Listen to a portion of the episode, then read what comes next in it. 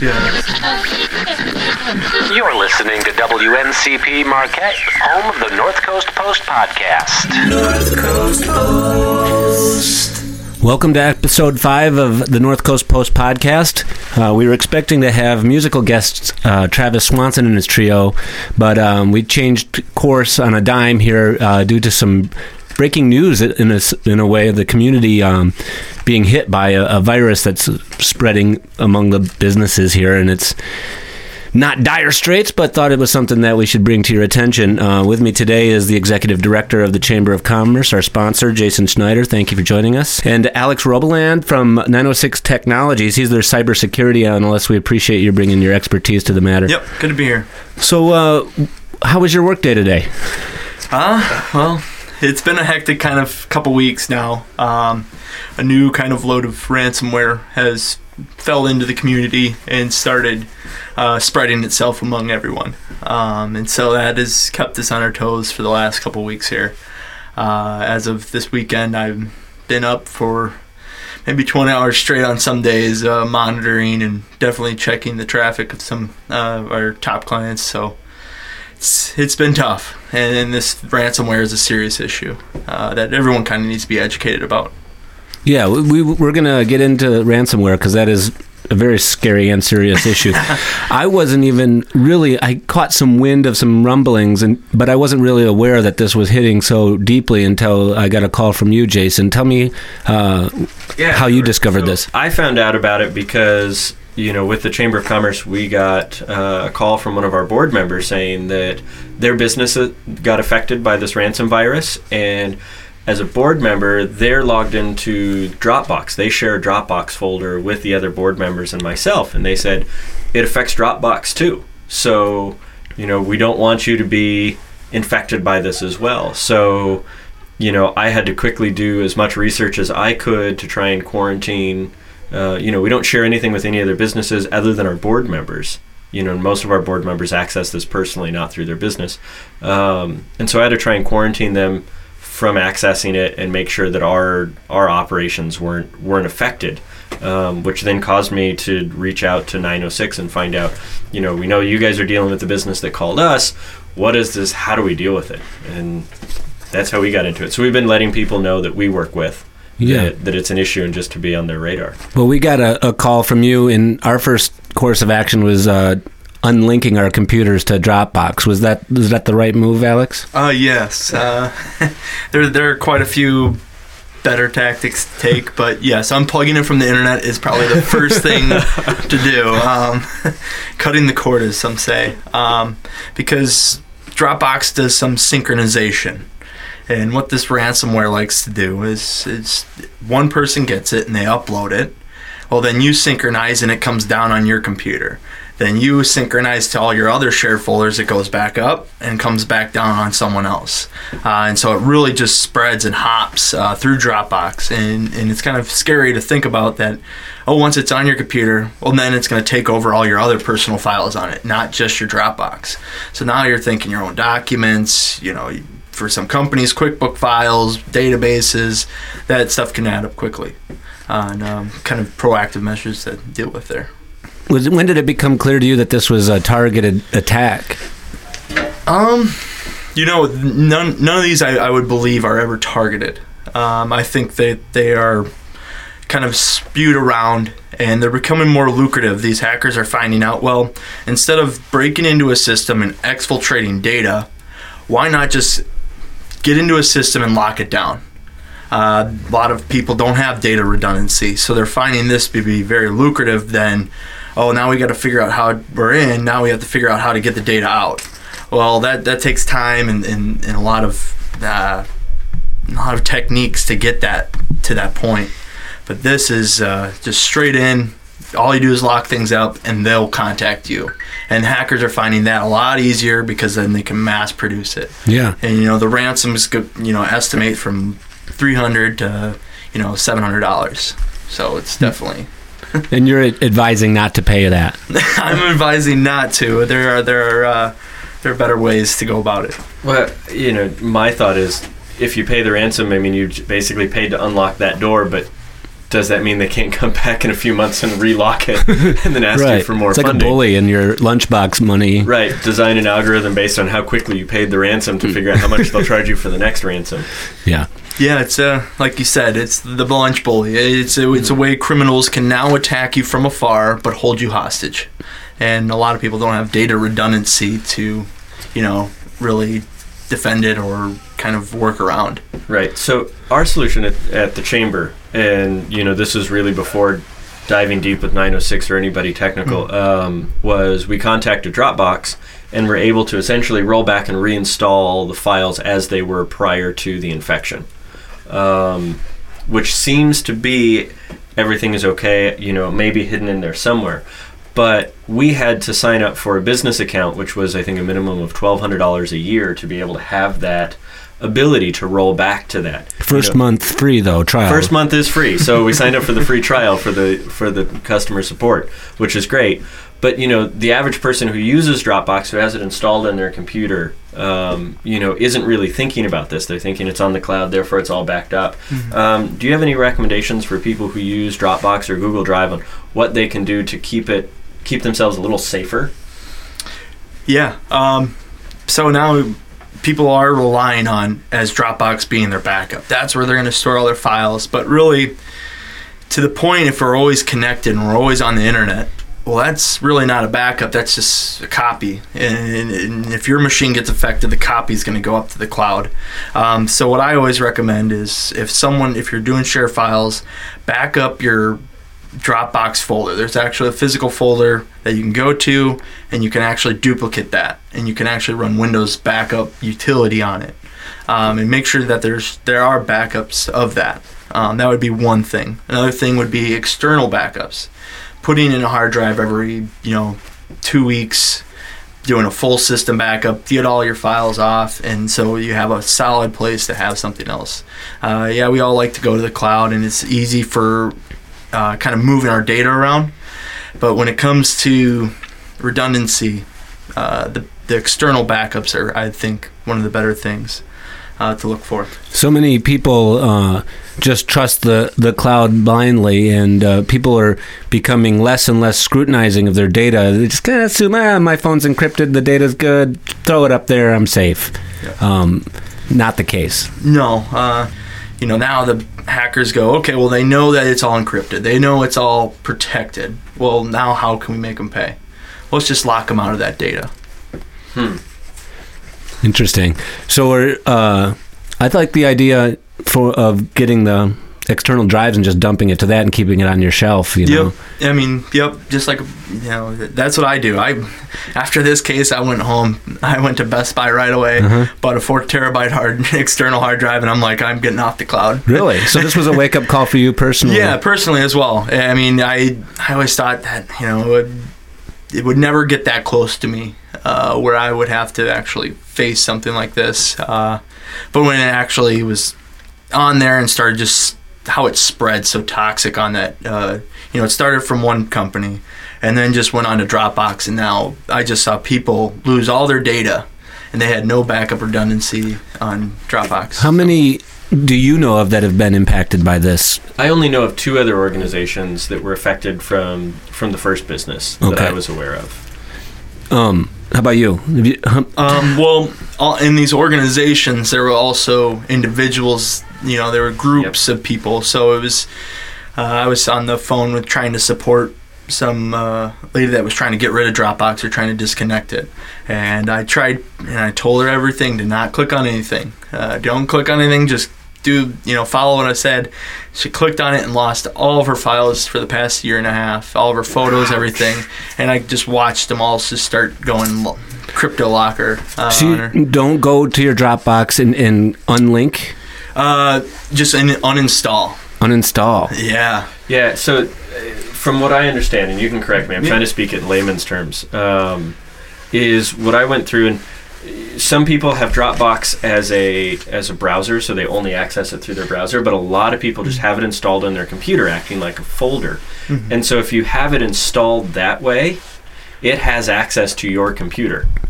Yep. And so that's what you want to really get rid of. Okay. You know, some of our board members said, you know, we're not as concerned about it. We just won't open anything. We only access it through the browser, so we just won't go there. Yeah. But, you know, for people like myself, it was on my home computer and my work computer, the same shared Dropbox folder.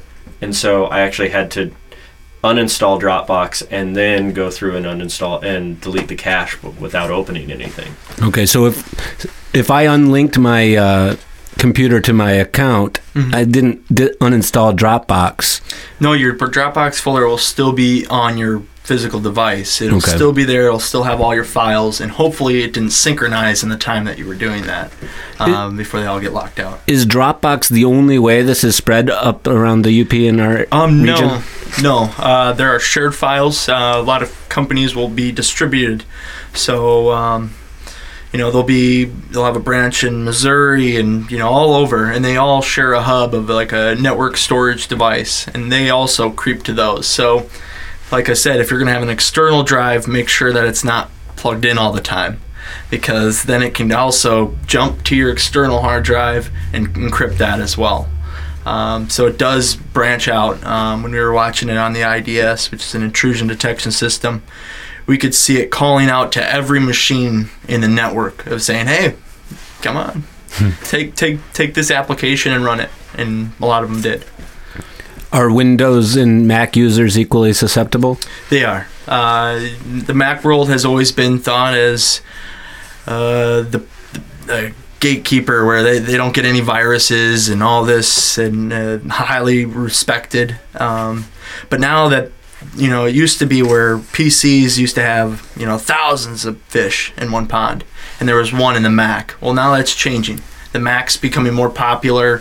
Now the ponds look about the same, so now the hackers are like, okay, well, now we have two ponds to fish from, where instead making an attack for a Mac was not lucrative enough. Right, just because there weren't enough of them. Yeah. Right, Friday morning, so the morning that I got the call, I remember actually seeing a BBC article saying Macs are no longer immune from the ransom viruses. They're now being designed for Macs. Wow. And then a few hours later, I got a call. I was like, oh, all right. That's and the story hits home. Absolutely. What? So why did it hit this region now? I mean, viruses are everywhere. Why the surge locally? Well, it's really not such targeted. It's not geolocation. When you deal with computers, it's not, you know, oh, you're hitting the north, you're hitting the... It's just our friend, our network, basically. They do it to everyone. So it's trying to find the person who came into town with, you know, Ebola on the plane. You just don't know who it was, how it spread. Yeah. But it's here. But it's here. It's you know, it's everywhere. I mean, we get, you know, we put a honeypot out there just to see who touches it, and it's just a test server. Nothing to do really with anything. And we get hits from the Netherlands, Russia, China, even in LA, out in South America, Brazil. I mean, we get hit everywhere, and we're here in Marquette, Michigan. So anyone that thinks that because we're here in this location, we can't be touched, that's wrong. That's not the way to think of how the internet is. It's not like roads and, you know, this population is small up here, so they're not going to come here. But when did this particular virus come on your radar? Well, the funny thing about this one was this was a new updated of the Locky, which uses an AES advanced encryption standard, which is got that, Jason? Exactly. Okay. It's a military grade encryption, and so this one actually just came out on Wednesday. Wow. So none of the scanners would pick this up. None of the virus protection would pick this up, and it came through a Word document. That's how simple it was. It was an invoice, and it said it's overdue, and all of a sudden, you know, it's just a Word document that has an auto script and ran. Wow. So, and 90% of all kind of viruses, malware, ransomware are human interaction before they are even on this system. So I think if we, just like I'm doing here, you know, hopefully this gets out and teaches some individuals on this stuff, because the more we know, the less we can, you know, that 90% we can eliminate if we start, you know, educating everyone on these matters. Yeah, well, that's why we're here, to get the discussion going. Yeah. As far as Marquette Chamber members are concerned, what would your advice be to them, Jason? I mean, first of all, I'm going to say chamber members are totally safe, at least from the chamber's perspective. We don't share any documents with anybody. We send out a regular email to all of our members just letting them know what's going on. So if you get a document from us, you just write me back. I'm the one who's sending the emails. Write me back and say, did you send this intentionally? Because we don't send documents. But for our chamber members and, the businesses in general, it's, take some time, educate yourself. Don't open things from random people. Get to know 906 Technologies. They're one of our first and founding members of the chamber. They've got a great cybersecurity team that can help you understand it. So, take the time to educate yourself and don't open anything from somebody that doesn't seem right. Absolutely. Is it quite clear if your computer has been infected, or is it kind of hidden? How do you know if it's hit you? At the start, it looks hidden, but about 3 minutes into the attack, you'll definitely know. Okay. It'll change your wallpaper to ransom directions. It'll tell you what to do to go get it, or it'll even lock you out of the whole computer and won't let you log in at all. Wow. There's two different types of ransomware. One is file-based, where it just locks all your files, or there is computer-based, where it locks down the whole workstation and you can't do anything there. Yeah. There are workarounds for the computer one, so if you do have a computer one, we can assist you in jumping around that. But if there's file one, it's all about data redundancy. Okay. Yep. So basically, you could hook yourself up to a blood pressure monitor. And if you feel it just spike like crazy, you got it. So it's not something slow and malicious. No. You'll know it as soon as you get it. Yeah. Exactly. Okay. Yep, it'll display itself. Cool. That'll offer some people peace of mind. Yeah. And what are you doing for those who have lost their data? Is there hope beyond paying the bad guys? There is hope, and that comes with the right redundancies in education. And we're here to help kind of educate you, and we can actually look at the system and take a look at it for you. We can give you a diagnostic where we can tell you how much is gone. And depending on the value of your data, we don't want to pay for that. Right on. Mm-hmm. All right. Well, I'm going to shift the conversation quickly to encryption, which has been more of a national interest story with Apple and the FBI. I got a clip from my number one trusted source in news, John Oliver. Let's hear it. But while it can keep us safe, it's important to note encryption also has a downside. It's become so ubiquitous, it's making it impossible for law enforcement to gain access to certain information. Or, as FBI Director James Comey puts it, technology has become a tool of choice for some very dangerous people. And unfortunately, the law has not kept pace with technology, and this disconnect has created the significant public safety problem we have long described as going dark. Yes, going dark. It's a deliberately ominous-sounding term, because you wouldn't get so scared if they just called it bad guy go bye-bye. So this discussion has been on the big picture table for a while. I'm just curious about your. We'll start with you, Jason. Your viewpoint on the government getting into encryption. I'm glad the government has their own encryption policies. I think they need to stay out of businesses' encryption. Any local business or national business, international like Apple. They should have their encryption policies. That's one of the reasons that people trust them. Just this morning on NPR, I was listening to an interview with somebody from Bush's administration who was saying, the NSA and the FBI could crack into this iPhone easily.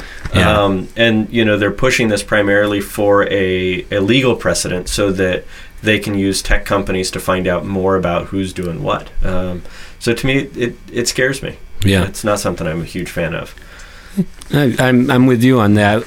What are your thoughts on business encryption and government? Well, there's kind of a two-pronged thing that I always have with this debate, and this has kind of been my. Everyone comes to me when they ask this question or about the Apple case, and I get very heated about it. First off, we're having the government come in and tell you how to run a company, how to design a product, how to protect your customers. And they're saying, don't protect them. And that's just, to me, is flat out wrong. to tell someone how to make a product. We have jumped so far in the last year and a half with encryption and how powerful it's become. Why jeopardize what we've built and the advances we've been making for some lousy data that you might not get? We have some of the best social engineers and hackers in this nation that go to DEF CON each and every year. And if you cannot hire one of those people to be on the FBI team to crack these phones 5 minutes flat, then you're doing something wrong with the hiring process. Right. I mean, that's kind of my take on it. The second thing is with Apple, it's just a nice tool to have. I mean, I would leave iPhone if they made this backdoor. It's just not right.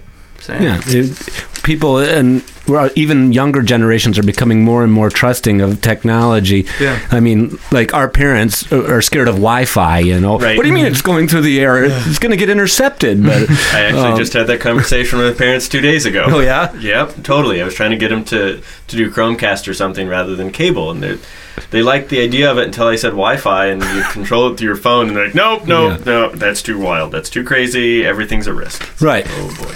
But say 18-year-old NMU students throwing up all sorts of personal stuff, just trusting that the technology is solid and encrypted and secure, and that fear is diminishing, and maybe that is part of that precedent that they're trying to set. It'll probably be easier to convince a younger generation to give it up if they don't educate themselves. Yep, exactly. This encryption talk, it is advancing, and it is becoming a very good tool, but if we open that door, if we give the keys to the FBI or the CIA or whoever needs them, the hackers are going to be sitting right behind them, waiting for them as well. I bet they're licking their chops, waiting for March 22nd when this goes into the court office. And if that judge passes this, those hackers are going to be jumping up for joy. It's going to be like a new year for them. Wow. It's frightening. Yeah, it really is. Well, thank you guys both for shining a local light on this very, very important topic. When it hits home, you know, it affects our neighbors, and we wish everybody and their data the very best.